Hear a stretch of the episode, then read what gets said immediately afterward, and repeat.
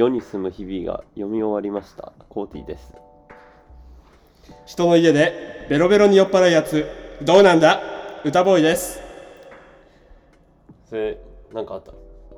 いやねあってさなんかね、うん。あの食事会があったんよね。はいはいはい。あのお世話になっている、うん。えードクターの家に。はいはいはい。で初めてねうんあの招待。俺が紹介して呼んだうん。まああの宿女がおりましてね、はいはいはい。で最初シャンパンで乾杯ってして、うん。次白ワインで乾杯ってして、4時間ぐらい経った時に、うん。なんかあ「ちょっとすいません」みたいな。急に言ってあのなんか酔っ払っちゃって、高級なベッドでなんか急に、あソファーでね急にこうなんか寝始めるっていうねなんかほんとすいません。ああってえ吐いた。ああそうなんよ。でそれを横におったワタボーイが「うーって「あれだあ今のあのワタボーイがあの飲んだっていう設定ね。っていうのがあったんですよ。マジで？どうなんかな？えこれジェネレーションギャップなんかな？って俺思ったりして。うんどう思う？それについて。いやまあでもその招待した食事会のその主催の人はめっちゃ 歌声がお世話になってる人なんでしょ？あそうそうそうそうそうそれ招待したのちょっと気まずいよね。歌声的いやそうなののだけどねメンツぶっ潰してくれてさ、何してくれんねんっていうのがまあ僕の本音なんだけどね。えそれ大丈夫だったの？結局。あ全然大丈夫。いや実際その当の本人も結構酔っ払ってたからああなるほど、道端で何もないのにこけそうになったりしてそうかそうか。そうそう。あのまあねここはまあ当然冗談なんだけど 食事会がありましてね、はいはい。お世話になった人との。あのーかもうすごい社交家の人で、はい。ワタボーイも一緒にお世話になってるんだけど今回えー、まあ紹介をね俺の大学の後輩も誘ったっていうのがあって、はい昨日。月一でややらせてもらってて。あ月一でやってんのそうそう大体ね、うん。定期的に。でまああのいろんなこう話とかをするんだけど、うん。まあ普段こう会えないような,、うん。なんだろうね。全然違う畑の人とかはいはい。と会う機会が多くて、うん。で家行ったらまあ4階建てなんだけど。うん。そこの2階のこうでかいリビングで新しい貝が買ってて。ほ4枚で1つの絵みたいな。ううん500万円のえ？絵があって。あの俺とかさマタボヤ最近まあコーディもだけど、こううんアート思考とかうん。結構関心があるから、うん。一緒に見て、うん。この絵ってそのこうどういうふうに見ればいいのかみたいなうん。話とかしてでこういう人が描いてみたいな、うん。でこういうのが結構その作品についてはもうなんだろうインスピレーションでガーってやる、うん。みたいな話だったんだけど、なんかね新しい発見とか全然知らない世界お医者さんの世界の話とかうん。教えてもらうことがあって楽しくやらせてもらったという。で楽しくなって、まあ、酔っ払っちゃってっていう。話なんですよ。そういう人がいたんですそうそうそうそうそうそう。どこいの後輩に。そうそうそうそう。大変なそう。大変な事態です。そうそうそうそう。クールポコ状態ってこれが噂。何？そうそう。やっちまったなってうわうわうわっていう話なんだけどねそうかそうなのよそそんな感じそうなんですよ俺の世に住む日々の話はもういいわあいいのしないの一緒にしないでいいあいいあユニスちなみにユニスの日々はあの司馬遼太郎の本の作品でして、え高杉晋作吉田松陰からそうそうそうそうあ吉田松陰かららつないでか吉田松陰からその影響を受けた高杉晋作がどういう人生を送ってったかっていうのでを僕27歳で死んでるから。ねロックスターみたいな人生。尾崎豊的な感じだよね、バーンとバーン打ち上げてパッて終わるみたいな、結核で死んじゃうんだけど最終的にね。うんいやーすごい。エリートの出だったよね。そう。確か。新作はそう。武士のうーん長州にすごくなんだろう。熱心にうん。勤めてた。家出で。あじゅ儒教かな？家が。そうそうそう儒そう。学者で。儒義を重んじるっていうところで。こう新作が儒学を学んでるから両親に対して両親を大切にしなきゃいけないと思いつつもでも勝因の影響を受けて過激にどんどんなってそう。抑えが効かなくなっていくみたいな。自分の衝動を抑えれんくなってくるよね。でも親の言うことは絶対でみたいなとこでこう揺れるうん。天才みたいな。で最後は結構あのいわゆるこう歴史に名前を残すような活躍をするのはもうほんと最後の最後あたりそうだね。最初はそんな活躍は草加減髄とかの方がうん。まだね活躍してたからでも終盤はもう新作悪いことしても優秀すぎて全て許されるといそう謎の事態に。ファン自体が許すっていう状態で、なんかそういうのって結構あのー司馬遼太郎の本、まあ、史実に忠実っていうのもあるけどなんかもし勉強になることとか結構多くて、俺は結構コーディとこうこういう本面白いみたいなシェアよくしてるんだけどね、まあ、今回は全部読み終わったっていうことで。いやーしんどかったわ。4冊。4冊いやでもさあ飛ぶが、うん、300ここにないんだけどああるか。違うやつだけどえー、っとねこんな感じかな。これ今家にあるのは「シリクライ孫市」っていう本だけど司馬遼太郎の。これがさ400ページぐらい。いやあのさ俺が前読んだと大久保利通と西郷隆盛のえっ、と飛ぶが如く飛ぶが如く10巻だから まあ結構体力いるわ。まあしんどいよね。ね、しかも結構ジレンマというか本読む読みたいけどうん。時間を作るのは結構大変だったりするじゃん、うん。でも読んだら読んだでなんかこう寝かすと結構いいもうん。いいものになうんるじゃん、うん。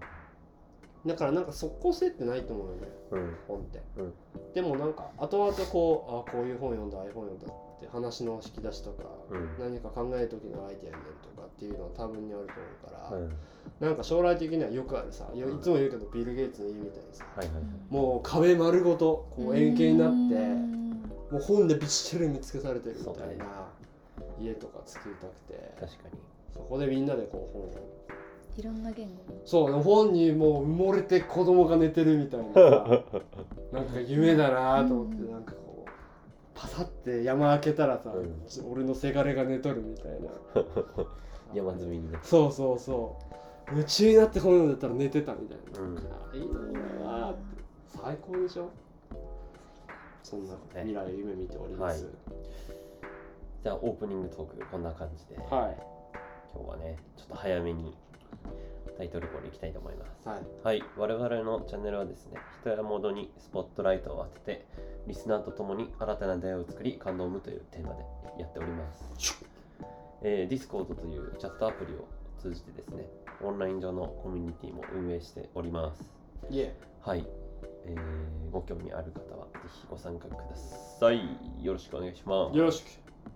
ちょっと俺今日鼻声なんでちょっとねエアコンで喉を痛めてしまいなんか鼻水も出るようになってしまいましたコロナではありません。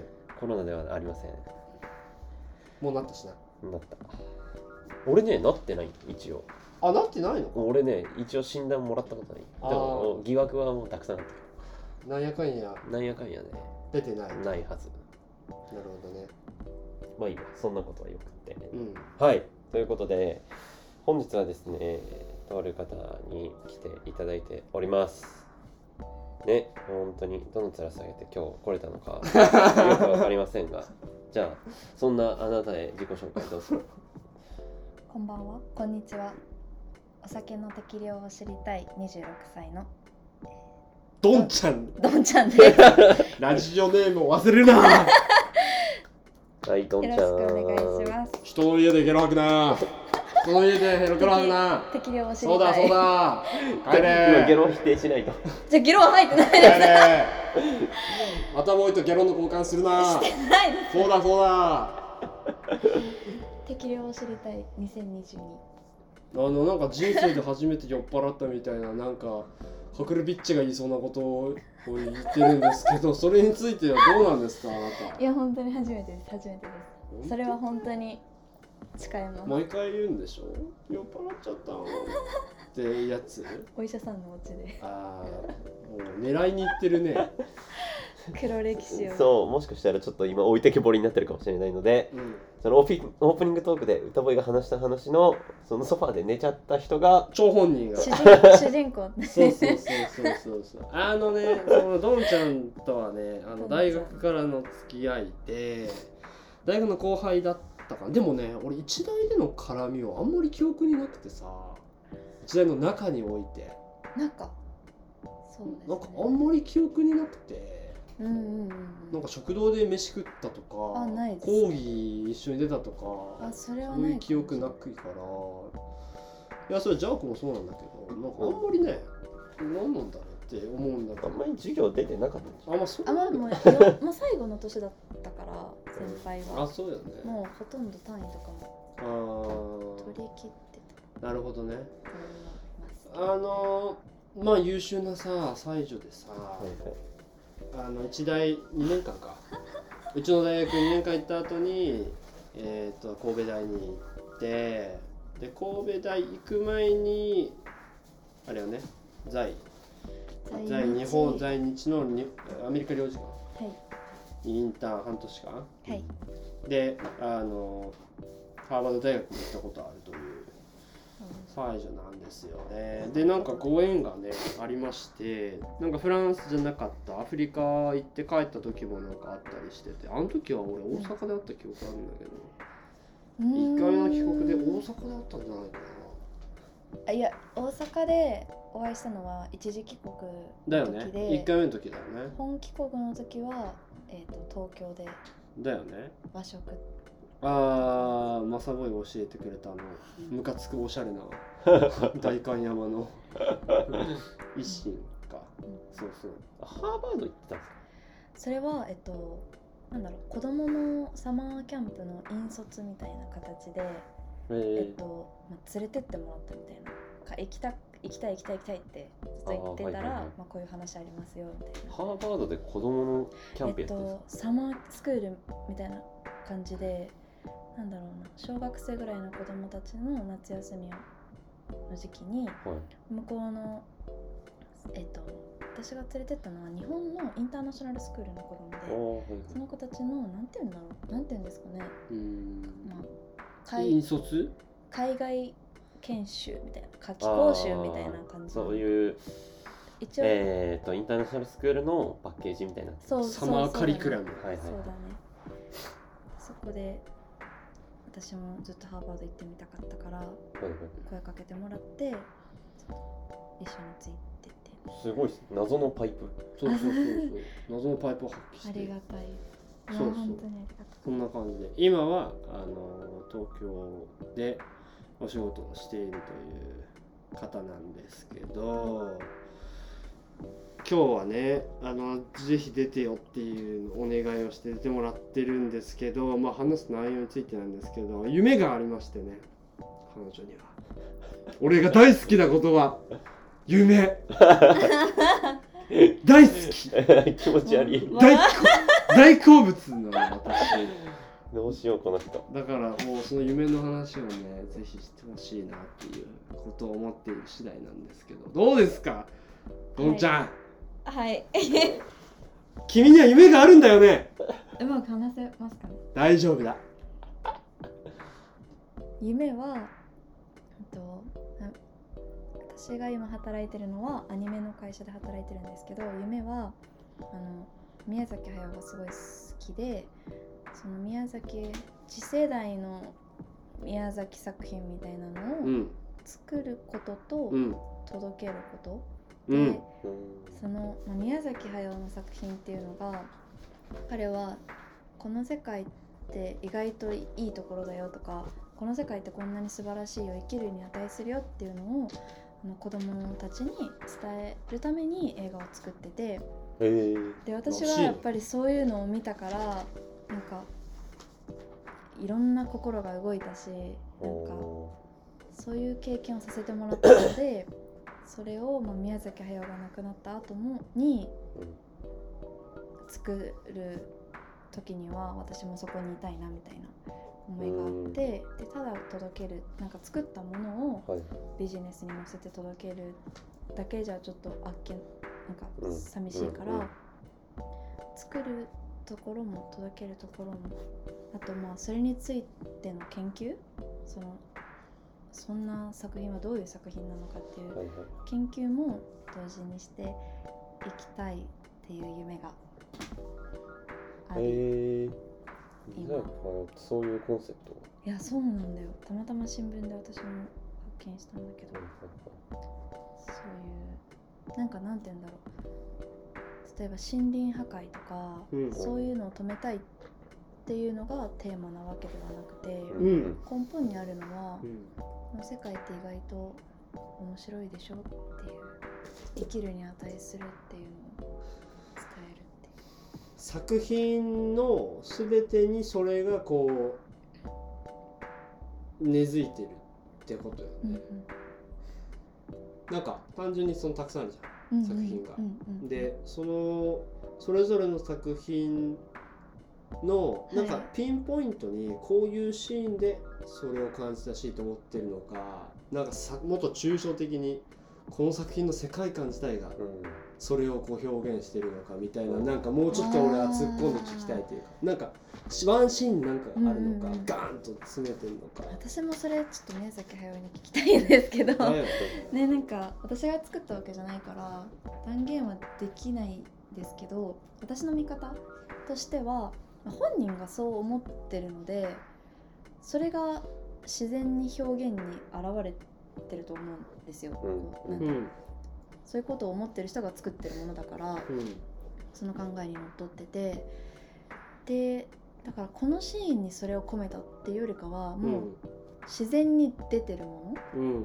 みたいなイメージで私は見てて彼の作品のあの作り方がすごい面白くて、うん。えっと、もともと彼はあのアニメーターなんですけど、えっと、だから絵を描くのがすごく得意な人でうん。あの宮崎駿が映画を作る時ってじゃあまあこういうトトトロとかそういうテーマで作ろうってなった時に、うん。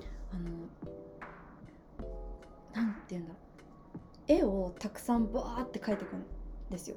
見たことあるアトリエ。そうなんいっぱい貼かってあるやつでしょ。メイちゃんがうん。ちょっと、なんだろう泥で遊んでるシーンとか,、はいはい。なんかなんだろうそのシーンをバーって描いていくの。でそれがある程度溜まったところでやっと脚本みたいなねはいはいはいところを作っていくの。なんかだかへらー脚本があって伝えたいテーマがあってなんかその脚本を先に作ってそれに合わせて絵を無理やり描くんじゃなくてうんこうなんて言うんだろうその世界のこの断片みたいなのをバーって描いてって集めて作るの。さつきとメイのなんか人生をこういろいろ断片的にそうしかもそれがすごい断片的なの。えー、でそれで作っでここつながってんじゃん的なそうんい。う発想なんですか？なんかすどういう私もすごいそこをももっと知りたくて。えなんかそういうその宮崎駿の思考回路みたいなところにものすごい興味があるんだけど。ーだからなんだろうこういう伝えたいテーマがあって、脚本があってっていう感じじゃないからこそ余計になんて言うんだろう。血肉となってるからこそはいはい。自然に漏れ出てるものっていううん。うん思想はイメージが。えー、面白いんですよ。だ。からなんかいやそれ聞く聞いただけのあれだイメージだけどきっと自分の頭の中にあるそういうシーンを多分書いてってうん。なんか書いていく中でなんだろうねストーリーがなんとなくこううん醸成されていくような感じなんかなっていう。なんかストーリーはないけど、ん。こういう人キャラクターはいるみたいななんか骨格を書いてって、それが何してるかを書いていくうちになんか点が線になって、でそのそれぞれのその点と線のブロックパートがたくさんあって猫バスがいてなんか真っ黒クロスがいてみたいなのがこう最終的にこうつなげるとこうう、んトトロに仕上がるみたいな。だからなんか結構物語のストーリーも紆余曲折ああるというかうん。最初こうやってやろうと思ってたけどこっちにするとかはいはいなんか結構変わる。作りながら変わるみたいな、なんかその本編っていうか作品になってないうん、こういう物語にしようと思ってたとか聞きたいけどね。聞きた確いどういう？世に出てない。結構たまにそういう話もね追ってると分かります。よああいやだからポロッとコバス話せたり。どこ行く予定だったみたいなとか。ね。なんかそういうのってあるはずじゃん。いやそういうのって結構面白いよね。っていう面白い世界にどっぷり使ってますえアニメー、の会社で。今ははい。アニメのスタジオなんでゼロから作るところまで今は学ばせてもらってます。実際に作る仕事をするんですか？えっと、私は、えっと、総合職で、うん、アニメーターの人とは別なんですよ。アニメーターの人を管理というかスケジュールだったり予算とかを納品まで管理するっていう仕事ですね。えだかー、未知の世ね。らあれなんだってだからあの作り手の人たちいるじゃん。界はい。納期があるわけよ。はい。葉っぱかけるってはい。あ早くしてねはーいって。やなるほるらしいよ。どアニメーターの人たちは、うんうんうん。元気ですか？元気じゃない。い。やもう本当に元気じゃない。げっそりしてる。元気じゃなさそう。なんか想像つくえそれは単純になんだろうその仕事に追われてるけどずっと。追われてます。上手い人ほどやっぱ仕事がどんどん入ってくるから掛け持ちしまくって。確かに。しかもねプライド持ってるだろうかそうですね。ら多分手抜きもできないえなんか俺全然知らないんだけどそういうアニメの世界の人たちってはい。お給料いいんですか、知らない？だいぶ悪いです。あそう。そこは本当にえーアニメ業界の課題なんですよねそこが。生み出す人たち自体のなんだろうこう見合ってるうん。素晴らしい作品を作るうんのに見合ったお金じゃないと思う。うん見合ったお金じゃないと思うんだけどじゃあどういうビジネスモデルがいいかって言われたらうわこれが限界だよなって。なんか今のビジネスモデルだったら別に誰が搾取っていうかしてるわけでもなくなんかビジネスモデル自体がうまくいってない。あービジネスモデル自体がもう限界来てるってこと、うん。うんそれは結構あれだねしうんんどい、うんうん。なんかアニメとかってどうなんですかね。結局どのプラットフォームに売り込むかみたいなうん。ところだと推測してるんですけども例えばネットフリックスとかにアニメが出て、うんそれ見られた分とかってなんかどのぐらいの割合で入ってくるっていうなんか全然夢の話じゃない。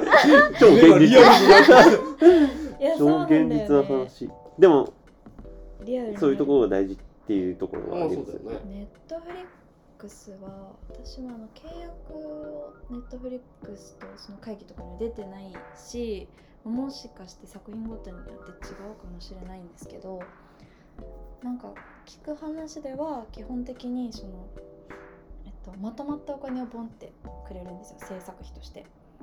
ネットフリックスからアニメスタジオに。でえその額は継続じゃない。おなんていうの例えば、うん、結構他に比べたら多いんですけど多い分版権とかその後のそのなんだろうグッズに対する売り上げとかのその版権は全部ネットフリックスの方にが持ってってしまうのでへえなんていうんだろうな。キャッシュはたくさんもらえるんだけどもその後売れてたお金は全部ネットフリックスがっていう感じの契約。だからへそれ聞くとねランニングコストは出してくれるよ、はい。でもその後の継続的な利権はうちがもらうよっていうことだと思うよね。まあもしかしてねちょっとネットフリックスも最近動きがあるのでうん。変わりつつあるのかどうなのかちょっと勉強したいなとは思ってあますけど。だからさサブスクモデルの強いところってそこなんよね。うん。あの継続的にこう埋めるというか一発でボンって終わりじゃないから、うなんかずっとこう取れるというかね、うん。それだけのバックがあるって分かってたら最初のランニングコストドンって出してもさはい。まあ回収できるよねっていう算う段ん。だと思うんだよね、えー、そうですね。ボコンそうネットフリックスが来る前は、まあ、メインは制作委員会方式っていうのを取っててえー、あの1個のアニメを1つの会社で作ると外れた時に大損害なんで、ほうほうほまあ、テレビ局だったりまあその作品に絡むところがお金を出し合っていはいあのつあのお金を出した額によって版権をわの割合を分けてだったんですけどそれも問題があってアニメスタジオってキャッシュを持ってる会社がすごく少ないらしくてうんその制作委員会にお金を出せないあのキャッシュを持ってないから。で結局お金を持ってる広告代理店とかが多くお金を払う分版権も持ってくからアニメの会社はまあ作る予算はもらえるんだけど手元にもあまり残らないって。あいうなるほのがど制作委員会方式。でネットフリックスは一括だけどその後のはへえ認めないみたいな。なるほど。はいだからビジネスモデル的に難しいっていうのはそういうからくりってことだよからくり。ね。はいどうしたらいいのかちょっとね。まあ元金だけさっき言ったみたいにボーンって投げられて作るだけ作って後のこう続くものがないってことじゃんうんうん。言ってしまえば。作品を作るだけのものをもらってもさ、うん。その後の生んでくるじゃあ利益ボーンうん10割出ました。半分持ってかれまうんすとか、で半分残ったとしてもさネットフリックスとかその出してる方には半券が持ってかれるってなるとさ、こう継続的なね既得権益じゃないけどさ、うんうん。うん残らないっていう。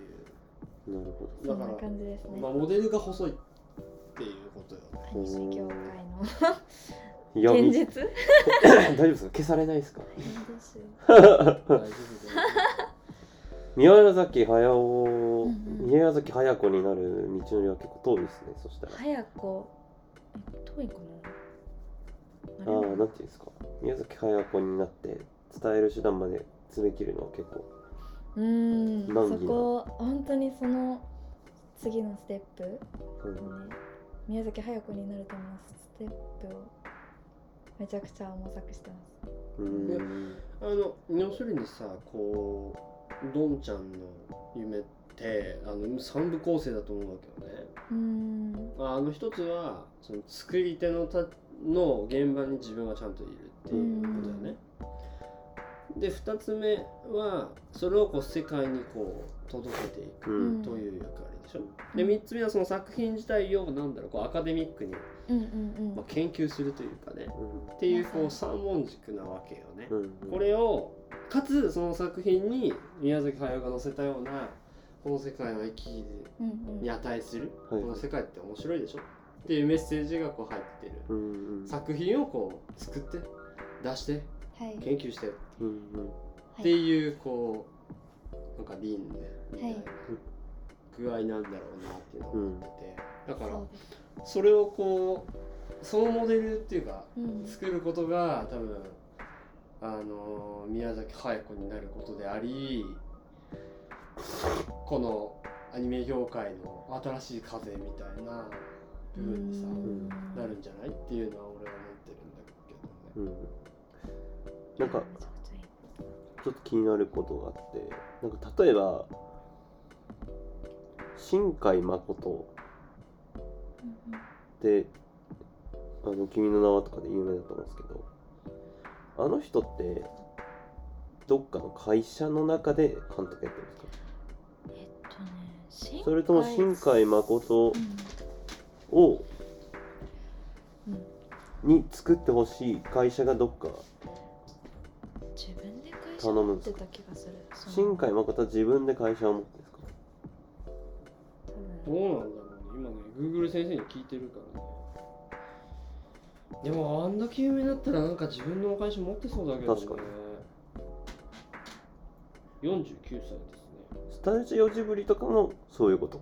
スタジオジブリは宮崎駿ともう一人監督いたんだけど、まあ、その人たちが作るためのスタジオだから他の監督呼んできて作ったりとかはあんましないから、まあ、彼らが映画を作るためのスタジオで。細田守もそうだし多分庵野さんエヴァンゲリオンの庵野さんとか。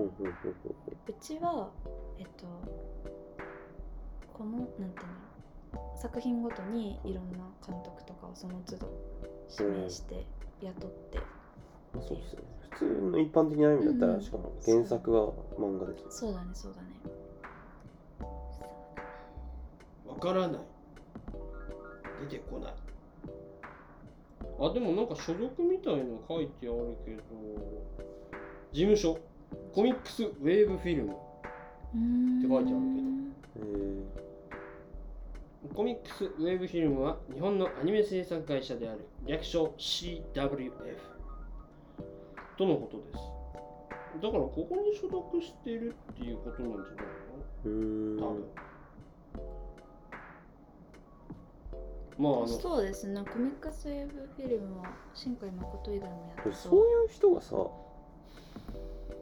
その宮崎駿子になる上でじゃあまずそのなんていうのファーストステップとしてどういうところで原作を自分の原作をか作ってさうんそれをアニメにしてもらってうん実際に人に届けるってそのなんかファーストステップってなんか何があるんですかね？プロセス？そうだから新海誠とかさそのうん。要はスタジオジブリ状態。だからそういう人ってなんか一番最初どういうことやってたんだろね。あすえー、でもね人によるんだよ。なんか宮崎駿だったらアニメーターから演出家っていうのになってクリエイターサイドから入ってるうあ多分新海さんは絵描かない人じゃなかったかな。なんか脚本系から入ってたような記憶があるんだけど。人によるよりますねそこは。ーあなるほど。でもそういう入りなの？かそうそうそうそう。でも監督1作目でこれで監督にさせてくださいっていうステップどうやって踏んでるんだろう。なんかすごい気にあちょっと今までずっとアニメーターだったんですけど今回ちょっと自分監督でやらせてください的なそのタイミングって。宮崎駿だったら何だった？一作目ってなんだ？ジブリ。ーナウシカかな。うーん。一作目？ナウシカ？やば。初手直し。一作目でナウシカあれじゃない？そのわからないけどやらせてくださいっていう自発パターンとやってみないとかさあもああるんじゃないって。確かに。そうそう。新進気鋭のみたいな感じで、なんか投資感覚じゃないけどなんかちょっとこうつながりがあってはいはい。ポコンとみたいなのもまあないことはないんじゃない？それかなんか自主制作みたいななんか短いのでも何本かやってたりするんですかね。宮崎駿はえっとねもともと別のアニメの会社にいて、はい。あのね「赤毛のアン」とかうん。あのそやってたんだよ。それのアニメ描いたり演出したりをしてて。でその時に、まあ、アニメ業界ではすごい有名で。でえっとアニメテレビシリーズとかの監督をやってたりしたの。うん。でそこでえっとその鈴木敏夫っていうプロデューサーがいるんだけどその人がもともとアニメ雑誌の編集長をしていて、はい。編集者か編,、うん、編集長時代なのか編集者時代なのか分かんないけどそれのアニメの取材で宮崎駿に出会って、はい。意気投合して作品作りませんかっていう。その編集者サイドがお金を出すから作品作りませんかっていうのでその始まジブリが始まったえー。だからやっぱさ資本がいるってことよねそう最大にしても、パトロンがいる。うん、パトロンがバックについてくれてようやくあの土俵ができるというか。なるほど。うんまあそれ会社と一緒だよね、うん。資本金があってやれることができてくるっていうことだから、そういうじゃあコーディの質問への回答としてはやっぱりそういうサポーターがはいはい。経済的サポーターっていうのが多分一つだよね。とアニメーターからジョン・ジュンアニメーター演出家次は脚本もやってはいはい。で、えっと、監督もやってみたいな。ブルパン三世カリオストロの城うんはいはい。とかは宮崎駿が監督なんだけどそれはジブリえあれ宮崎駿なんですか？そうそうそう。そういう経験があってでそこで有名になってて鈴木敏夫と出会って。えしかもルパンの方先なんですか？ルパンの方が先だよ。有名なようんうんうん。く地上波でロードショーで出てたやつでしょ。へえあ面白い。意外や意外やね。映画アニメ映画史みたいな。あね面白い。なんかさこういうアニメ映画史とかもさ語るのって怖いね。本当にえ記憶合ってたっけ？え 怖いね。忠実に言いたくなる人そうそうそう。いやいやなんかこう責任が。あへえあなんか面白い世界もともと日本アニメーションとかそういう有名なところにはい行って、その時代にそういう経験をしてて、そこから独立したりもしてたんだけど、ね、あと鈴木敏夫と出会ってナウシカ作るってでナウシカ作るために会社必要だねみたいな。うん。スタジオ必要だ、まあ、ナウシカの時はあのジブリじゃないんですけどそれが母体作ったみたいなこと？当たったからじゃあ次もできるねって言ってああじゃあナウシカでこけてたらもう終わってたのかも監しれない。督ってそうなんだよ。もうこけたら終わえ？あ一発勝負。りほとんどねマジで。厳しいまあで世界も確かにだことけたらは超赤字出ちゃう、聞きますけどね。そうだからそういう意味では鈴木敏夫さんなかなかのチャレンジングだったんじゃない鈴木敏夫が一番すごい。だよね。実は。正直、ね投資みたいなもんじゃん。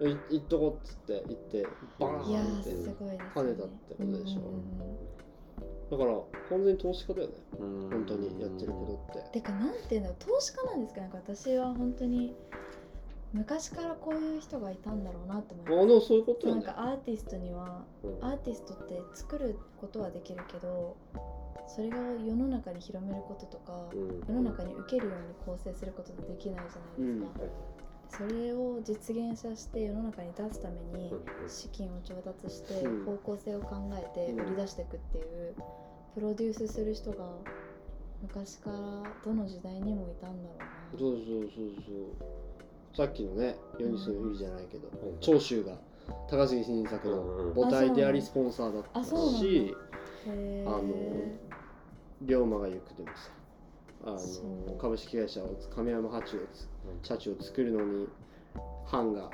金出してうん。軍艦出してみたいな。それ海援隊？海援隊だね。なるほど。そうそう。亀山社長自体は日本で初めての株式会社っていうけどそれはこううんいろんな藩が金出してで物あの現物出資で薩摩が船出してみたいなうん。ことだから、やっぱそういう意味でさリソースを集めれるやつっていうのがうん。一番最初は大事なんだと思うんだよね。なんかじゃあ自分が携わるとしたらリソースをあ集められるようになることが大事ってことですかね。俺はそう思ってる、だからその人的資源が最初だと思うわけよ。うん。あの資源ってさいろいろあるけど物人金情報ってよく言うでしょ？うん。人を釣れば人を引っ張れば他はついてくるって思うわけ。よ、うん人が金持ってて人が情報持っててってことじゃん。人が物持ってるっていうさ。だったらここをするのが結構大事っていうか。っていうふうには俺は思うんだけどね。人をいっぱい集めれるやつって結構何でもできるというか。うん。いうのは俺は思うんだよね。そうか。なんか逆に YouTube とかに自主制作してる人っているんですか？結構ちゃんとしたアニメ。あえっと 3D は多分多いと思うんだけどそれで話題になってる人もなんかいておーえー。いるらしい。それでなんかあのアーティストの MV をに参加したりとか。はいはいはいはいる。そういう動きもやっぱりあるみたい。すごいっすね。すごいよね。すごいよね。あじゃあそういう意味ではなんだ監督としてデビューする手段が意外と広いかもしうれない。感じ。そうですね私うんうん。もうあのこうあのドンちゃんにはさ昨日も話したんだけど個人的にはこうぐ結構どれだけ具体的なのかっていうのが大事だと思っててさ、あのスポンサーとかっていや俺もうほんとわかんないんだけどじゃあ宮崎駿さんと鈴木敏夫さんが一緒にやりましょうってなった時ってある程度その大事な部分をお互い共通認識で持ったと思うよね。そうなんですよ。でしょ？だからその要するにその何伝えたいのかとか何したいのかっていうのが伝わった時に次のステップが見えるわけじゃん、うん。じゃあ作りましょうじゃあ跳ねたから会社作るよねうん。っていうことじゃん。このステップ1の自分がこういう社会作りたいとかさこういう作品を作りたいんだっていうのがないとうん鈴木さんだって分かんなかったはずなわけよ。あ結局どうしたらいいとかさえ金出せばいいのとかど。うしたらいいのってなるわけよね。だから資源を集める上で一番最初に大事なのはやっぱねこのビジョンだと思うよね。うん。1万円で具体的なほどうんいい。うん。サポーターはさあじゃあこれすればいいんだってなるじゃん。うんいや明確なほどいいっうん。てことだと思っててだからそこなんじゃないっていうのは結構思うけどね。確かあのいろんなそのアニメなんてさすごい人人員とすごい時間とすごい技術がはこう一つの作品にゴーンって入るわけじゃん、うん。当然さ一人でできることなんてないじゃん？うん。作品だって、うん。ってなったらやっぱりどれだけビジョン伝えて宮崎駿さんだってそうだと思うわけよ。うん。一人で無理じゃん。うん伝え方めっちゃ可愛いんですよ。え伝え方キャワストーリーはあるの？こういうのを作りたいなっていうのをもじもじしながら伝えて「しょうがないなやりますか」みたいな感じで周りが。あそう。なのえめちゃくちゃ。チャーミングそうだからやっぱ伝えてるわけよね。ー伝えてますよね。伝わればいい逆にっうんてことでしょ。そうですね。だからそんだけ圧倒的なこうし資源がいる。うんからうん。試験を集めれるやつが一ついるよね。うん。絶対に、あとはそれをこうビジョンを明確に伝えれるやつがいるよね、うんうん。でこの二人がいれば多分あとはどうにでもなるってうん。俺は結構思うんだよね、お金とかだって集めて資金調達でそういうのが会社で資金調達できるやつ。うんうん。ビジネスモデルかけるやつってうんことだよね、うん。こいつらがいれば。やっぱそこに行き着くんですか？えなんかそんな気がしてるけどね。すげえ夢の話のためにすげえ現実の話をするっていそうそうそう。い や本気だから。そうそうそう。だからそういう感じなんじゃないっていうとりあえずね。あとはうん、まあ、特許とかもあると思うけど。知財犯とかもっと具体的になってくると思うけど。最初はそうなんだよね。あとはそのそれぞれの分野のプロって言ってしまえばお金で雇えるといえば雇えると思うよね、うん。当然どれだけシンパシーがあるかとかがどんどん大事になってくると思うけど、でもこう組織としての骨格を作る上では最初はそれなんだよなるほど。で最初からだからこういうのを作るんだっていうアントレプレナーシップを発揮するんだったらさこのモデルよねうん。ビジョンをどれだけこう精緻に語れるかっていうのが多分俺はドンちゃんの一番大事な部分なんじゃない？なこれは私はできるかなできないかなとかそういう判断軸じゃなくて。あそういう判断軸じゃないあれでないと思う俺は。うん。それはなんていうの任せればいいじゃんっていう。それよりもこの1万円を完成させるっていう。であとはバンバン振ってくるっていうのがいいんじゃない？って。だからそうか。ドンさんが宮崎駿映画でドンさんドンさん。なんか格上げになってる。ドンさんドンさんが。ありがとう。宮崎駿映画でをなんか通じてなんかそれをなんていうんですかね。うん。引き継ぎたいって思ってるっていうのがなんか。うんあで引き継ぎたくて。うんうん。でその気持ちを通して作った作品がじゃあ今度は誰にどう伝わるかみたいな、うん。そういうことってことでしょあそうそう。だしなんかもっと言っちゃえばもうこのモデル自分が作り上げたモデルを持ってさなんかアニメ業界変えちゃいましたみたいな。えぐ。ぐらいの怪力 がいいんじゃない？そうそう。なんだろう。そういう今話してみたいにいやアニメ業界で働いてる人たちすごい技術者ですごいパッション情熱があってで正直それに対するね対価っていうのは払われてないっていうのが現状だと思うんですと。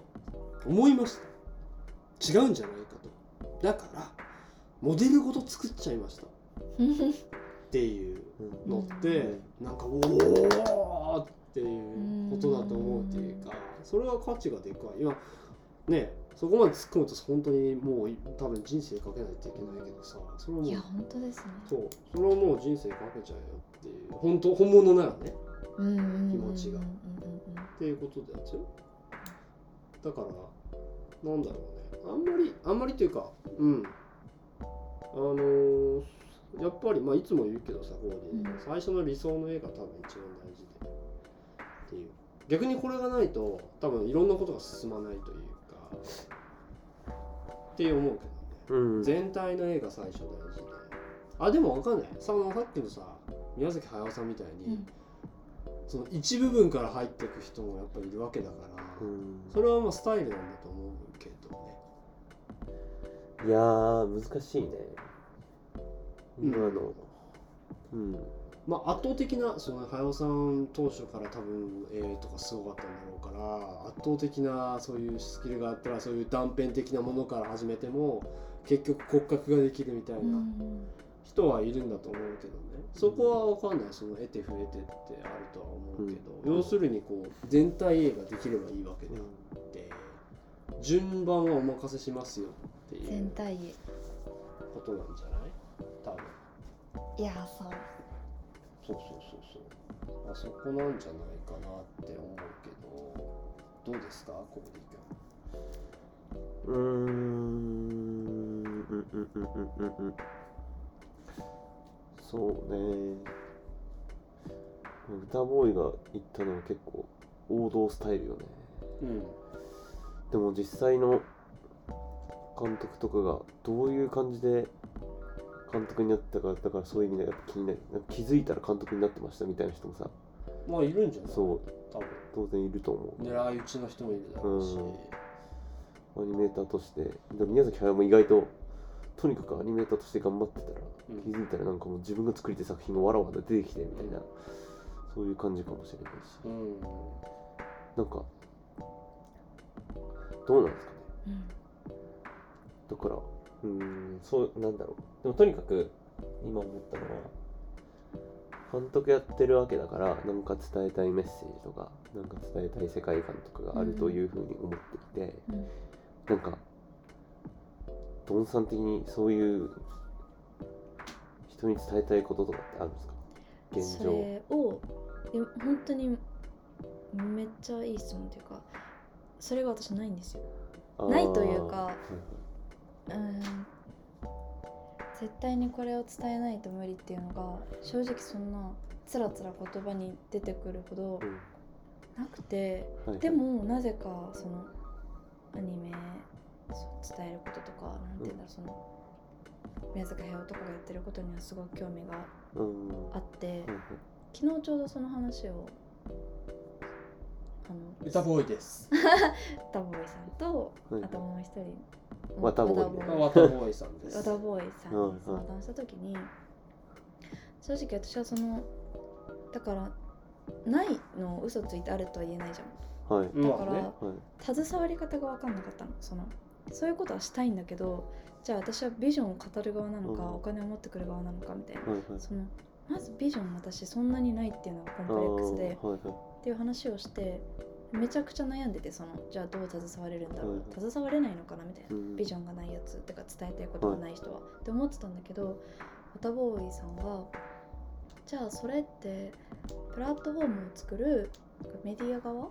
はい。いろんな人のそういうのを伝える側、うそのんうんいろんな監督のそういうものを伝えるのがプラットフォームじゃん、はいはい。そ編集とかうん。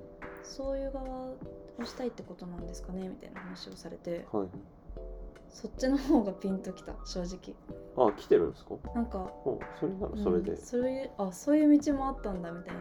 うん。いやまだ模索中ではあるんですけど伝えたいことがないというよりかはいろんな人の意見に興味があったんだなみたいな。うんいろんな人の思い何を思ってそれを作ったのかとか興味があってそれを伝えるとか、まあ、作る手助けをするとかうんそういう関わり方もあるのかもしれないなと。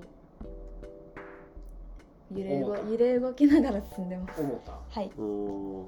まああのだから最後に絵が完成すればいいわけであって。そうですね。だから本当手順って純不動なんだと思うわけよね、うんうん。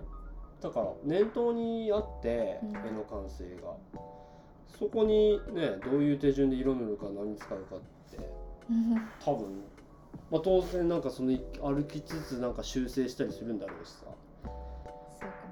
だからまあ思ったのをこうガチンってやるのがいいんじゃないって。いや俺も正直じゃあこうしてこうしてこうやったらもう完璧になれるぜ。とはさ言えないから。うん。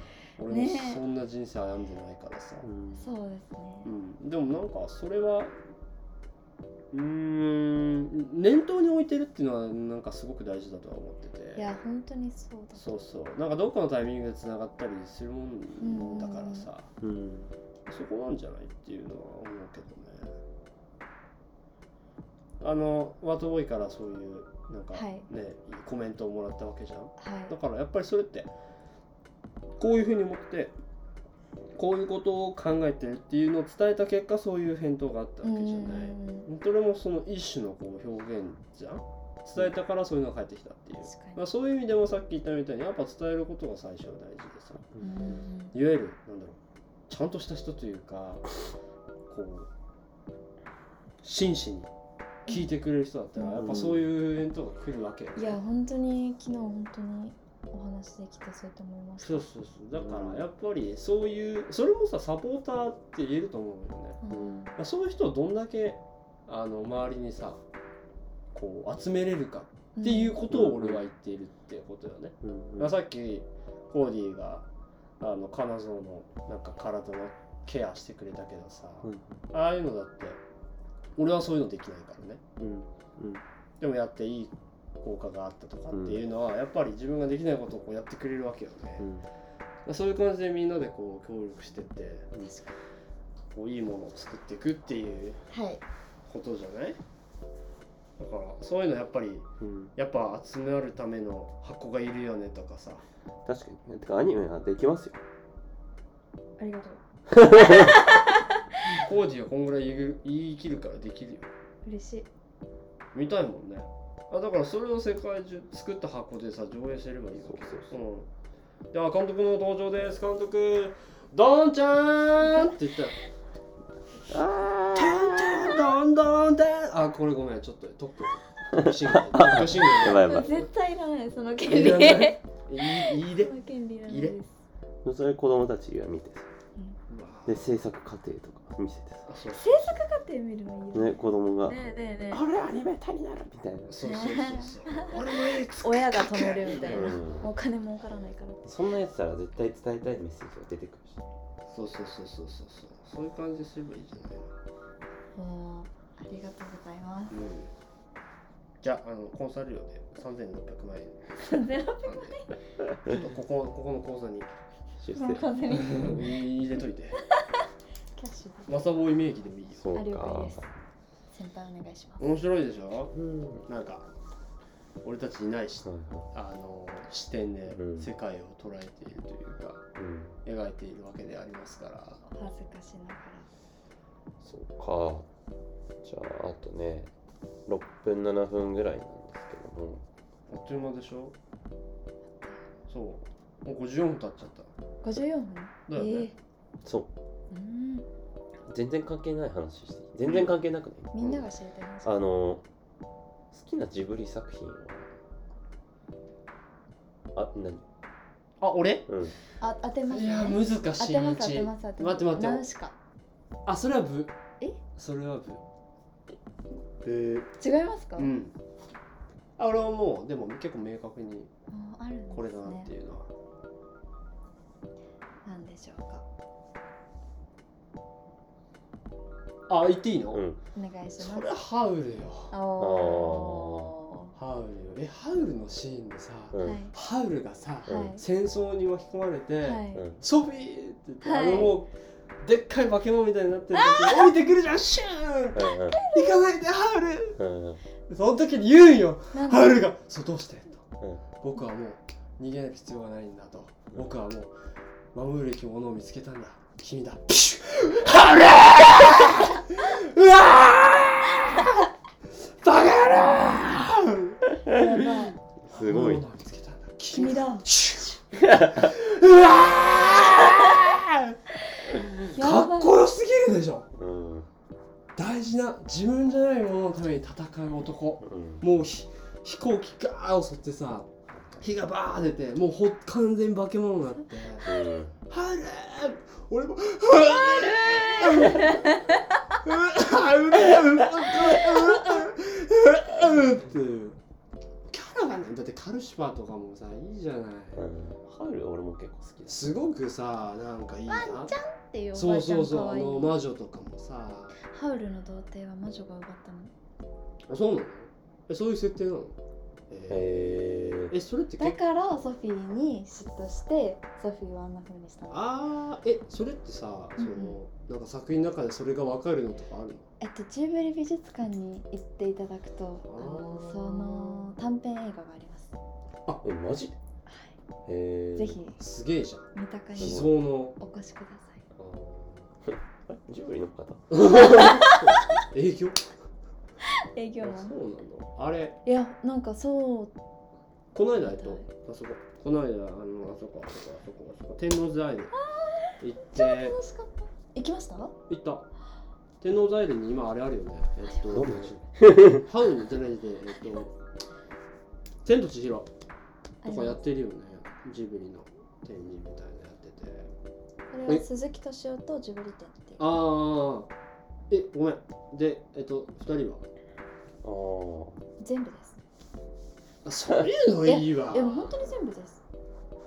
あと宮崎駿作品だったら全部で高畑勲作品だったら「ほうほけきょ隣の山田くん」っていう作品。あーなんか俺ちょっとだけ知ってる。あ私はす。なんごいかメガネの山田君うん。好きですえー、でも結構ベタに千と千尋かへあえいいよ。な。てか見たのはそれかな。え見てない作品違う違う違う。え見たことない作品？え風立ちのある？風立ちぬ見たけどあんま覚えてない。あでも宮見たこ崎駿じゃなとない。だったっそうです風立ちぬは宮崎駿です。じゃない。あそう。駿です。あー。え見たことない作品ある？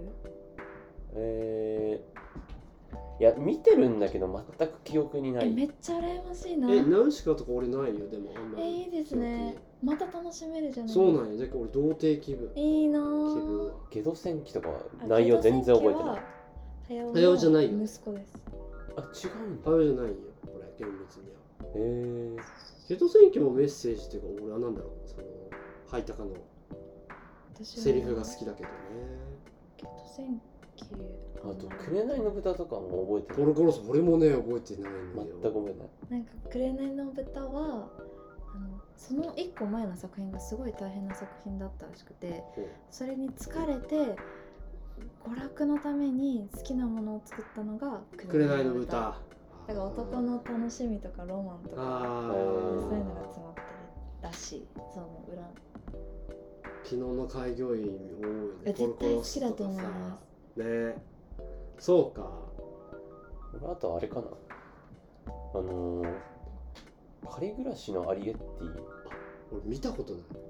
アリエッティも別の監督太陽さんじゃないよね。あ違うんだ。そうそうそう。なんかね厳密にはねうん違うんだって。そういうのあるみたい。ポニポニョはよでもポニョを見てる子供の顔が好き私は。ポニョソウスケクーって違いうやつだったっけ？違いますたね違った。それは違いなんかますねあそうか。なんかでもそう言われると宮崎駿ってそうじゃない時って意外となんかなんとなくイメージつく気がしている蛍の墓は高畑勲です。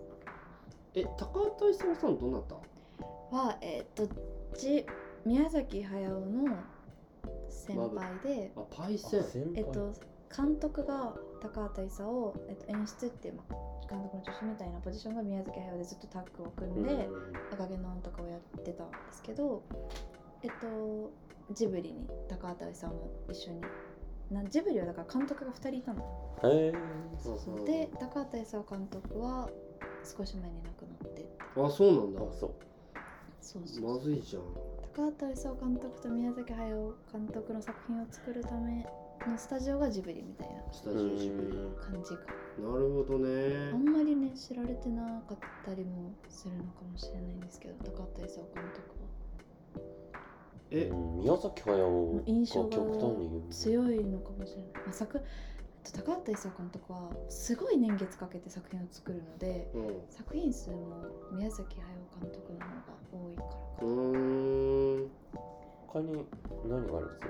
ジブリの映画って。今出てないって。今話に出てないのトで。トロ。あとあれか。魔女の宅急魔女魔女の宅急トトロね。もののけ姫。カントリーの耳を澄ませば耳を耳を澄ませばも違う方です。ナンバーワン。金沢のナンバーワン。あ耳を澄ませば大好きだー近っていうね近藤さんっていうそのよ方も。ね。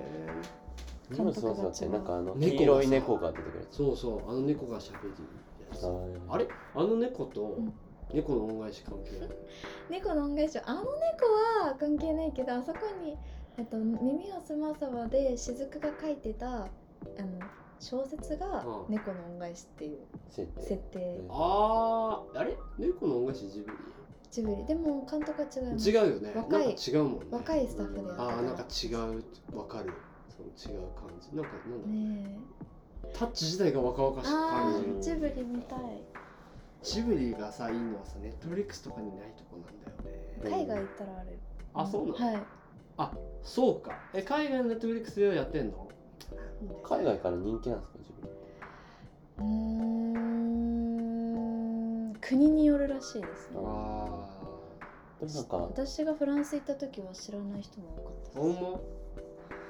結構その海外でさ、うん。そのジブリ好きっていう好きな人好きか好きじゃないかってなんか日本のことを好きになるかならないかの膨大になるって俺は結構思ってるところがあうんってジブリ好きだったら世のこと好きになる。うんそれ面白いですね。っていう感じがあるよ、うそういうそれぐらいのなんだろうね象徴チックな。んうんところがあるというか、なるほどね。ねうん、だからそういうね象徴になるあの作品見たみたいな。日本ってどんな国？なんかそうマレーシア行った時さ、うん。日本ってどんな国って言った時にもうスッと出して DVD を。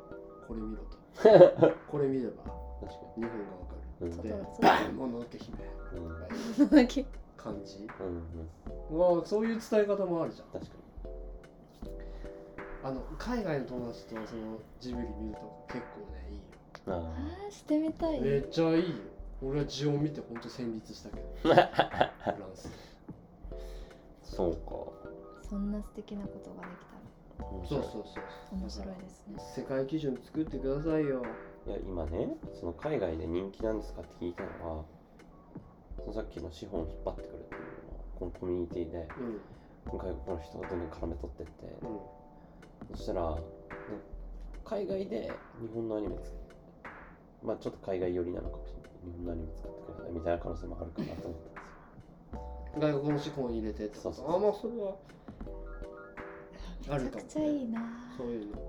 あのなんか純日本的なのをうん。作品として守守るというか、うん。大事にするっていうんだったら本当資本だけ入れてなんか半券半々でみたいな、うん。多分実務的な話になるんだと。はうけど。日本のアニメが人気な国とか結構チャンスある気がする。うん、それはねあるんじゃないかなって。なんかじゃあそこの先行先行上映はうちがもらいますようん。みたいなやり取りというかね、めちゃくちゃ私頑張って働かないとですね。そうそうそう本当に頑張ってよあなそう。たそんな感じで。引き締まります。おう世界を引っ張っていってください。なんかどう？もう過ぎちゃってんだけどさあの初めてのラジオ出演はどうでしたか？ラジオ回ってんの忘れてました。やばいかもしれない。あのそう言ってもらえるとねはい。やってる側としては本当ですか。本妙利に尽きるわけなんでありがとうございました、ありがとうございました。今後まあ出てもらった人のなんだろうねこういう夢とかけ進捗とかをねよく追っているんですよねうん。我々は。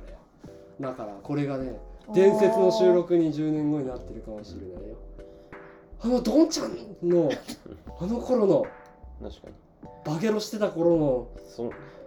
ねどんちゃんの貴重なあの監督になる前のインタビュー。そうそうそうそうそう。あのうちが100万円で。ねやめてほしい。そうそうそうその。俺らのポッドキャストでどんどん金にそうそうそう。もうその聞いてるし。いや今見えてないですけど二人とも目が本当に。キラキラついてた。あうちのインタビューでテレビとかで使いたいんだったらあの100万円入れて。そうそうそうそう。3桁からなんだよ目が目眉毛動かさないでください。こういう感じで。でも本当にドキャスト出る日が来るなんて楽しかったです。ありがとうございました。確かにポッドキャストあでもなんか。え夢だったの？なんかポッドキャスト初めて出た時の気持ちとかなんかちょっとわ薄れてきたな。だからわ分かんなくなってきた。もったいないう初めて。うーんそうね初めての時は。あでも俺初回聞くと結構思い出すよ。あ まあまあね一番最初の収録。なんで二人でやろうと思ったんですか？いや単純に俺が帰国してコーディとなんか波長があって、うんうんうん。であの居候することになって居座らせたんだよね。そう半年。で最初になんかいろいろ話していく時に家賃も払わずにベッドで寝てる。あいいね。でなんかこう話がさいつも結構長く続くわけよこれは思うとあーかそうなんね。かこういうことはどうなんじゃないかみたいな。やっていくうちになんかラジオやろうよみたいなコーディが言って大体オそのポッドキャストもディスコードもそうなんだけど最初のあの旗振りってコーディだよね。実現する力がある。あそうそうそうそう。でそれ引っ張ってくるわけよ。で、あやろうよっつってじなんかどうやってやるってなった時に、うん。いやなんか最近 Spotify であてかポッドキャストで上げてあじゃあ人形にしてくれたのはコーディあそうそうそう。俺はもうあのホラー吹きまくるよであの人呼んでくる係だ プロデューサー。であのやろうよっつってやってそれはなんかすごい楽しくてさ。だからねなんかそこの最初のスタートってさずっと変わってないじゃん。最初はね。なんかこう伝えたくてとか。いや最初はもう本読んだの。でてかなんか、うん。結構なんていうんですかね発信系ブログとかいうんうん。わゆるノートみたいなプラットフォーうんム使って頑張ってる人いるけど、書くのだるくねっつって。そうそう書くのもだるいし読むのもだるいよそう書くのだりっつって喋ろうぜっていうのでポッドキャストというかまあラジオあるな。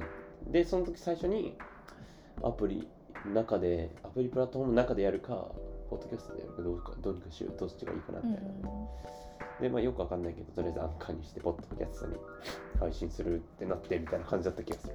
そうそうそう。だから最初はなんかすごいこうふとしたことから？そうなんかタイトルっていうかなんかどういうポッドキャストにしたいかあとコンセプト後付けだよね。そうそうコンセプト。コンセプト決まりましたっていう回がある。そうそうそうそう。そういやだからそういう意味では宮崎駿なんかもしれない最初とりあええずランニングして。ランニングなんかこういう空間とかこういうのあったら面白あそうそうみたいな。そうでこういう景色がなんか見えてきたしこういうのがいいんじゃないみたいになってあじゃあこういうタイトルあった方がみんなに伝わりやすいんじゃないかみたいな感じいいですね。そうそうだからそういうね流れだったよね。考えてみると、うんうん。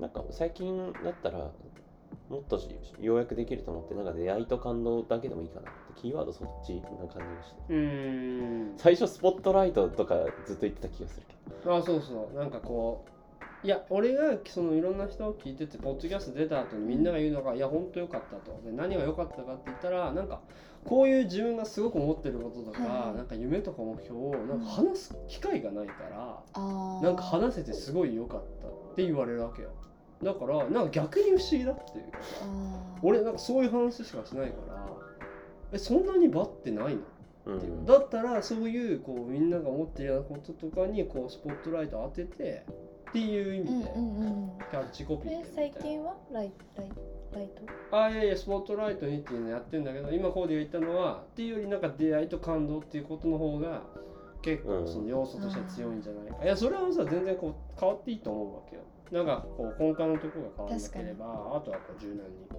変えていかばいいだけの話で。いいそうだからあの感動をねあの作っていこうよって。はい。自分たちで。あで。待ってても来ねえと。あ俺音声できるわ。なるほど。っていう感じで。そうそうそうそう。でなんか音楽あの NPC とかもやるからさ。あそうなの。で音楽つくビートを作ってみようとかさ。エコーがかけれるようになったとか。言っておー。そういう。編集力が上がってきた。そうそうそう。最近。だからなんかルーツっていうかなんかあの根幹なんか面白かったっていうのがあるわけよ。純粋にね。いろいろ話していく中で。でそれをなんか他の人もなんか楽しいんじゃないっていうのでこう話楽しいしてもらってっていうことでだから将来的にはなんかもうポッドキャスト専用のそのブースっていうかスタジオとかを作ってみたいな。オールナイトニッポン的うん。な、鈴木敏夫がやってるんですよそれを。あそうなんや。レンガ屋っていう本だけでブワーって本とか映画とかブワーってあるところがあって、え。なんかいろりがあって、はいはいでそこにもう毎週末いろんな業界の人がこう集まって喋って喋りたい。そう意見交換しててそれがあまりにも面白いから外の人にも発しあのうん教えてあげたいっていうので、うん。あのジブリ汗まみれっていうラジオをジブリジブリ汗まみれ。やっててはいはいはい。大好きなんでもうこんな私もラジオに出れるなんていやそうそう。だからさなんかみんな喋りたいの本当に。ね本当は。前1年経ちましたとか言ってもう1年半続いてる。そうそうそう。あっという間3にね。年続けようぜって言ってじゃあもう半分終わったぜ。ね。ね知らぬ間にね。まあでも長く続けてほしいですそうだからねあのコーディが行っちゃうっていうのはあるんだけど。今オンラインでできるから。そうそうそうまああるしね。まあただあのやっぱフェイスフェイスで撮れる時は撮ろうよっていうので。なんかねこのポッドキャスト自体が一つの作品になるっていうのが俺の頭の中にあるんだけど。みんなそれぞれ最初に夢とかがあって、それがどんどんこう時を重ねるごとに変わっていくわけじゃん。で俺の未来頭の中でやっぱりワタボーイはアフリカに学校を作ってるしエロ男爵は自分の会社ををまあ立派にやってうん。っていう絵だったり俺は世界中に箱作っててってことよね。でドンちゃんはドンちゃんの作品がバンバン世に出ててっていうことよね。なんかそれを追っていけたらさもうこのポッドキャスト自体がねドラマじゃん。っていうことでしょ？全然再生数ぶっちゃけ回ってないんですけどうちうちでしか聞いてないんで。まあまくってくんね。10, 10年後ぐらいに。そうそうそうそうそう。みんな聞き出すみたい目が。な ギまあないんか結果って。ギラついてますね。ついてくるもんじゃないっていうかすぐに出なくても自分たちのねなんか価値が上がればというか、どっかのタイミングでと思ってるから、うん。まあそっちよりは商業的なムーンムーンよりはやっぱりなんか自分たちが楽しいっていうのはね根本にある方がいいよねっていうことなんでありがとうございました。ありがとうございました。ありがとうございました。またよろしくお願いします、じゃあちょっと話が終わらなくなってしまうので一度締めたいと思います。せーの。バイバイ。イ